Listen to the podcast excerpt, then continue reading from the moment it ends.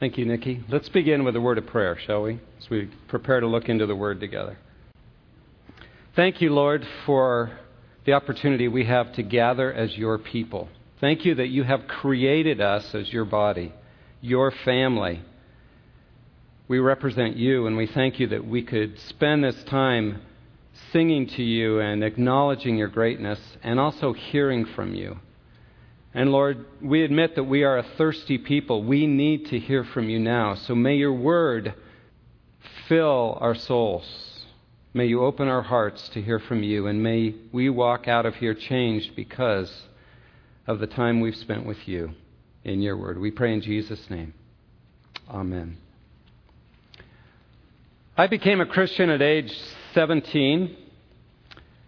I was pretty lonely, and when I entered into fellowship, went to a small church, I found it to be wonderful. It was a place of community and fellowship, and I felt accepted and loved in ways I had never been in that kind of community. It was a wonderful thing.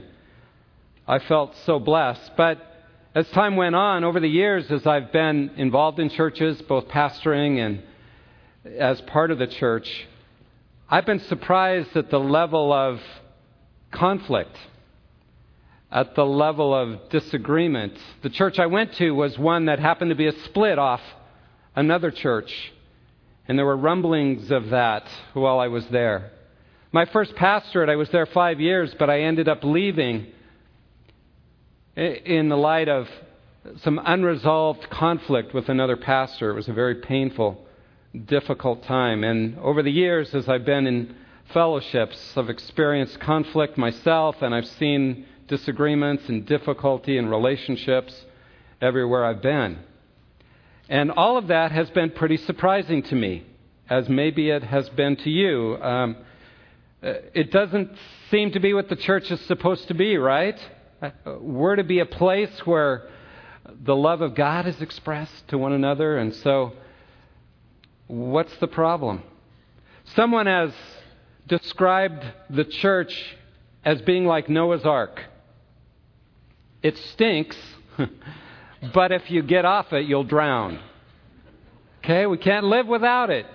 We have to have it. But it's difficult sometimes. We're in the book of Philippians. Rod started last week with an introduction to the book, and we're continuing our study through the book of Philippians. And the church in Philippi, we've already seen, is a pretty diverse church body. The very first convert was Lydia. We saw that from Acts chapter 16. Rod talked about that. She's a Greek businesswoman. Second convert was the Philippian jailer. He's a Roman soldier. We find in the book of 2 Corinthians, chapter 8, that the church in Philippi was a very poor church and therefore probably it consisted of a number of slaves from the area. It may have been some very poor freedmen that were part of the body there. The whole area of Philippi was a place primarily of retired military vets. And so maybe some of those were part of the body too. So you think about that and you think about the diversity of cultures and people and we find as we read the book of Philippians, there were women in leadership, there were men, there were just a variety of people. And these people were having some conflicts. If you look at towards the end of the book in chapter 4, verses 2 and 3, Paul says, I urge Euodia and I urge Syntyche to live in harmony in the Lord. Indeed, true companion, I ask you also to help these women who have shared my struggle in the cause of the gospel, together with Clement also and the rest of my fellow workers, whose names are in the book of life. We see there that there was conflict going on in this church, in particular between these two women. We have to assume that it says they were fellow workers with Paul, so they were leaders, they were important ministers in the body. But they were having conflict.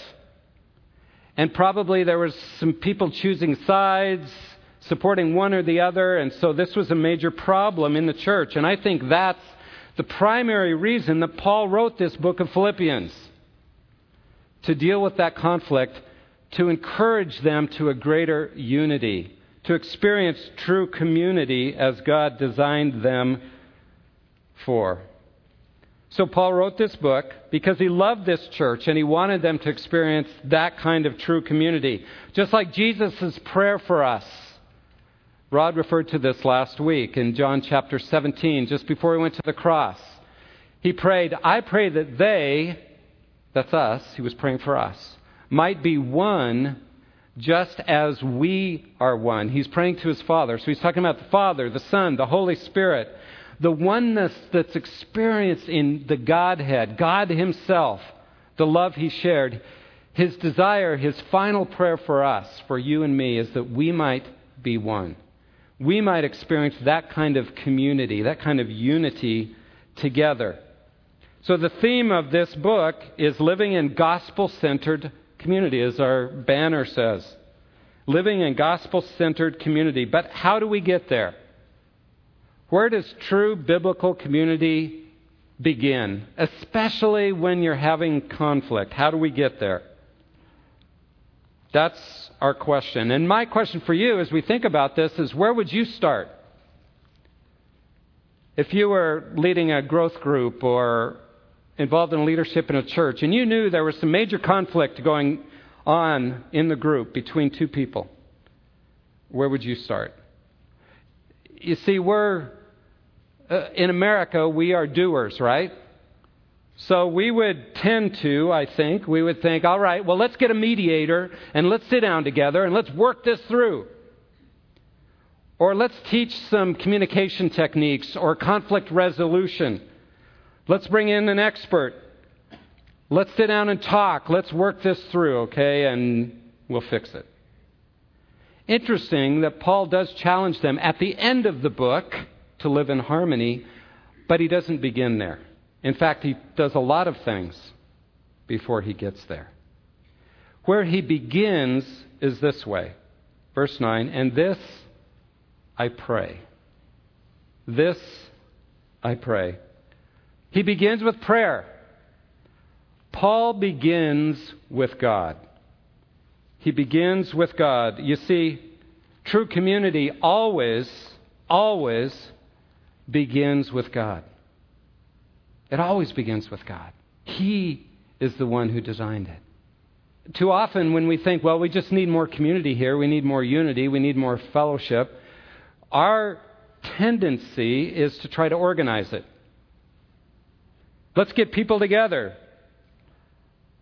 Let's provide a context to form small groups, and let's get people in small groups, and let's have luncheons where they can get to know each other, and let's do other things to promote relationships so people get together and we'll try to make community happen.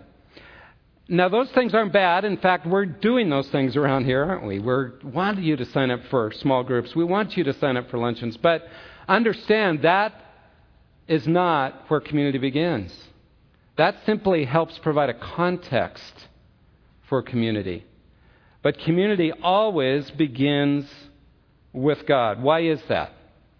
Well, because com- community was planned by God in the very beginning. God planned community. Do you realize that's why you and I are here? Ultimately, we're created for relationships. And so, God, before time began, existed in Father, Son, and Holy Spirit. Before any of creation happened, and there was such an incredible unity and love in the Trinity, in the Godhead, that He created us so that we could be participants in that community that He experienced the love, the incredible intimacy that He wanted to share with us. So He created us so we could be intimate with Him and with one another. Now, sin has corrupted that. But that was his plan from the beginning. That is why we're here. So God planned community, so that's why you have to begin with him. Secondly, God creates community. It's God who creates community, not us, not through our organization. How does he do that? Every time someone commits their life to Christ, he plants his very life in us, his Holy Spirit. So we can commune with him, so we can have intimacy with him and have a relationship with Him. And then that Spirit bonds us together. That Spirit is what unites us. Just like in your family, what unites you in your family? Well, you have the same, come from the same gene pool, right? And And that crosses boundaries, and therefore you and your family are one. Well, a far greater unity is created when God plants His life in us and puts the Spirit in us so that we are one. And so every Christian you meet, you have a oneness that's deeper than any other kind of oneness you could experience on earth. God creates unity by planting the Holy Spirit in us, and He creates unity by putting us in a body. Now, you may think you chose to be here this morning. But you know what? God chose for you to be here. He put you in this body, He called you to be here, to be part of this community. He's the one who created unity in the very first place. Over in Ephesians chapter 4, I like the way Paul puts it. Just a couple pages back, he says this. Verse 2 With all humility and gentleness, with patience, showing tolerance for one another in love. Listen to this, verse 3 Being diligent to preserve the unity of the Spirit in the bond of peace. We don't create unity by somehow getting together. It says we already have a unity in the Spirit. And our job is simply to preserve it, to maintain it, to encourage it. What God has already created. Community is not something we create, it's something we receive as a gift. Now, think about that for a minute because this is really significant to get. Because I think if we understood that, create, that God is the one who creates unity, not us, by our choice to join a group or whatever, then it would change the way we approach getting together as believers, I think. How we tend to approach it, many of us, is we come into a group, small group, large group, Sunday morning, whatever, and we come in and we, we have this kind of attitude well, let's see how it goes today. Let's see how many people talk to me, and I wonder if they're going to be nice, and if this is a warm church or not a warm church, and we're, is the teaching going to be good, etc. And we're evaluating and we're judging because we think, okay, I want to see what kind of community this is. But if you understand that community is something that God designed, He creates, it's His work, not ours, then I think you'd walk in with a different attitude. You'd walk in to whatever group it is, whatever community, with an attitude of, Lord, thank you for these people. Thank you that we are one in you. Lord, help me know how to love these people that you have placed in my life. Thank you for the fellowship we have together.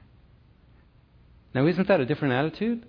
And it's all because you understand that this is something that's a gift from God. All community, Christian community, is a gift from God. It's not something we create. God planned community, God creates community, and not only that, God sustains community. How can we get along? How can we work through issues, forgive, grow together in Christ? Only, only by Him working in us, by Him leading us to forgive, by His love flowing through us to one another. Because we will experience conflict and struggle because we're still fleshly, right? We're still sinful. That's, that's just part of people getting together. But God is the one who sustains it and allows us to go on and learn to love and forbear and forgive. And so, what that tells us is a true community will exist as each of us learns to depend on God for life, to depend on His grace together. And as we learn to look to Him rather than demanding our own way, realizing He's the one who sustains community, then we will grow in our love for one another, and our community will grow. As I said, when I came to Christ, I got involved in a small church that was a split off another church. Well, a few years later, two of the key guys from each of those churches on the elder board, God began speaking to their hearts. And they eventually came together, talked together, prayed together, and God had led each of them individually on their own to humble themselves, to ask for forgiveness.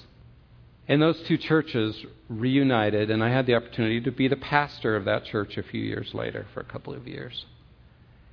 And there really was a wonderful community because of these men who had submitted themselves to God. You see, if you want more community, if you want more fellowship, a deeper kind of community, it begins with God, and it begins with you and I submitting ourselves to God first.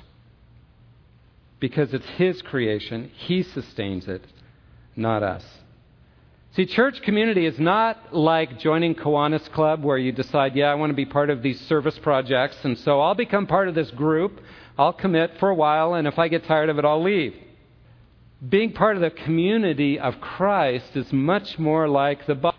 And if one part of the body is not submitting to God, then the whole body hurts. My daughter, as many of you know, two and a half years ago had a terrible accident, crushed her heel. Now, the heel is not a very visible part of the body. I haven't seen very many of your heels. Not that I look, okay? But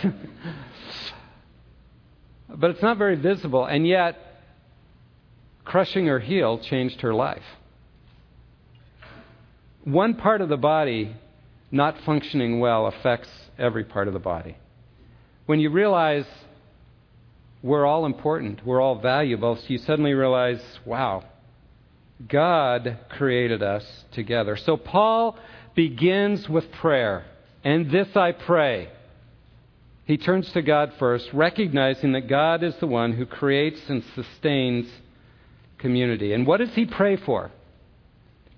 And this I pray, that your love may abound still more and more. Community begins with God, and community begins with love. Community begins with love. Again, not organization, it begins with love. God loves us. And so our community is based on the fact we are all recipients of God's love together. And therefore, we're learning to love God back and, the, and lear, learning to love one another. So Paul prays that this love in us, that he's already planted in us, would grow, would abound more and more.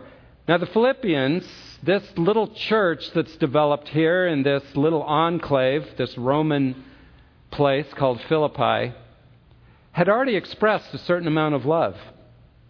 Lydia, when she came to Christ, this Greek businesswoman, she immediately took Paul and his companions into her home.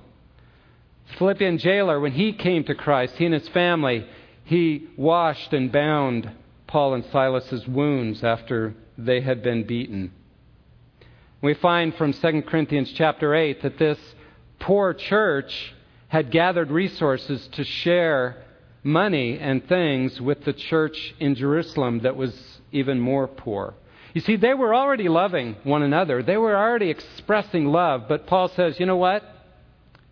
I want your love to abound, to spill over to not be like a well that people need to kind of go and dig it out and, you know, let down the bucket and eventually. No, he wants it to be like a spring that's just bubbling over so people can drink of that. And not only just to abound, but to abound more and more. Well, to understand this, we need to talk a little bit about what love is. What is love? Here's the definition I got out of the dictionary love to feel tender affection or desire for someone or something. Now, note the key parts of that. To feel tender affection for someone or something. So it's very appropriate with the English word love to say, I love pizza. I love my dog. I love my wife. Hopefully, not all in the same way, okay? But that's appropriate because we only have one word for love. But in Greek, there are four words for love. Three main ones in the New Testament. One is eros, which is romantic love, which is appropriate in a marriage. Philos, which is a brotherly kind of affection, a family affection, or affection you might have for a friend. And agape, which is God's love for us, which is a unique word that only Christians can live out. You need to understand that. And that's the word that's used here. There's a Christian kind of love that's unique, Why? Because God is love. 1 John 4 8. God is love.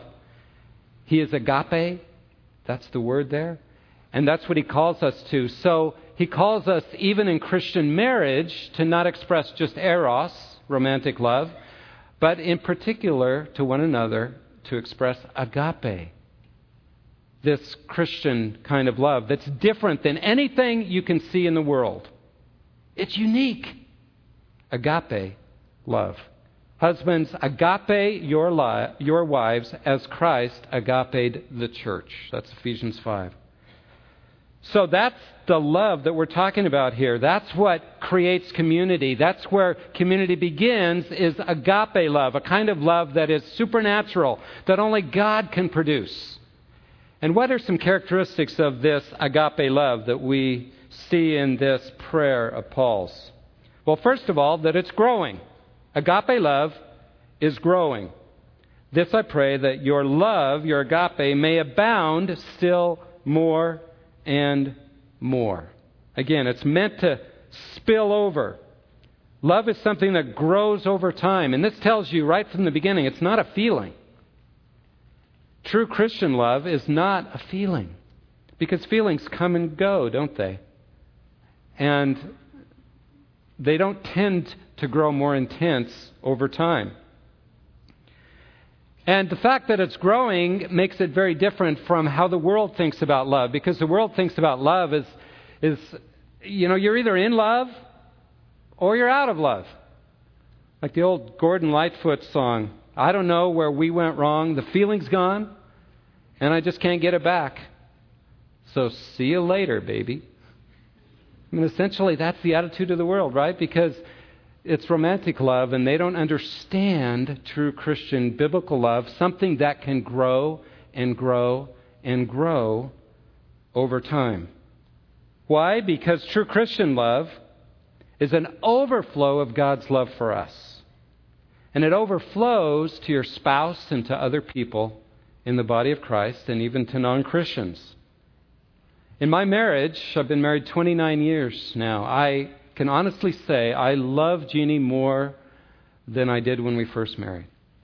Now, do I have as intense of feelings of infatuation and romantic love? Well, not as often. But I honestly believe I love her more because I've learned to care for her and appreciate her and delight in her so much more than I did then. So much of my love then was self centered and I'm not saying I'm there. I've got a long ways to go, but, but I've learned, I think, to give my life away for her sake in ways that I never did early in our marriage. You see, true Christian love can grow and grow over time. And now our love is much more satisfying and real than it ever was then. So agape love is growing. Secondly, agape love is wise. It takes wisdom. Notice what Paul says. He says, I pray your love may abound still more and more in real knowledge and discernment or insight, depth of insight, the NIV says, so that you may approve the things that are excellent. Agape love is to be expressed in knowledge and discernment. Now, again, the world would say, well, hey, if you feel love, then you just sort of express that. You do random acts of kindness. You just love people and whatever. But Paul says, no, true biblical love, Christian love, needs to be guided by knowledge and discernment, knowledge and insight. You see, true Christian love is more like a missile that has a guidance system and needs to be directed to the right purposes. That's how love needs to be expressed in a marriage and in the body of Christ. Why is that? Why do we need knowledge and insight? Why do we need knowledge ultimately of God and His Word and of other people to love them well? Well, just let me give you some examples of where we need insight. Your son is 15 and he just got into trouble at school. What's the loving thing to do? Do you support him before the administration? Or do you back off and let him experience the consequences of his choices. What's the loving thing to do? You found out your husband had lunch with another woman and hid it from you, and when you talked to him about it, he said, Oh, you're making way too big a deal about this. How do you love your husband at that point? What's the loving thing to do? Do you back off? Do you get friends involved? Do you talk to your pastor? How, how do you love your husband at that point? You're in college and you caught your roommate looking at porn. How do you love him at that point? Unplug his computer? Confront him? What do you do? What's the loving thing to do? You see, it's not always easy. It's not always obvious what the loving thing to do is. A friend of yours at school is making some bad choices and you found out they cheated on a test. How do you love them? Do you turn them in? Do you talk to them? What if they deny it? Uh, all I'm saying, and, and we, could, we could list a thousand scenarios and more, is that love is not easy, is it? It takes knowledge and discernment, insight, depth of insight to be able to really love well. We need to be guided. What kind of knowledge? Knowledge of God, knowledge of His Word. You, you got to be in. If you're going to love well, folks, you've got to be reading His Word. Because that's how God speaks to you and teaches you and changes your thinking. That's how He wants to, to love you and encourage you with truth. And the second word here is kind of interesting. This word insight is really a word perception. It's, it's through the senses getting to know someone or something well. And I think what he's saying is you have to have a knowledge of God and a knowledge of the other person if you are going to love them well. You need to understand what makes them tick. You need to understand their strengths and weaknesses if you are really going to love that person well. You can love people better the better you know them. Let me give you an example again from my marriage. Early years of my marriage, I thought, well, I'm going to, you know, I'm committed to this. I'm going to love Jeannie well. And I was real involved in serving a lot around the house, helping with the kids, cleaning, dishes, whatever, you know, and I was put a lot of energy into that. And it was a number of years later when we finally got exposed to a book that a number of you have read, The Five Love Languages, that I finally understood that Jeannie's primary love language is quality time.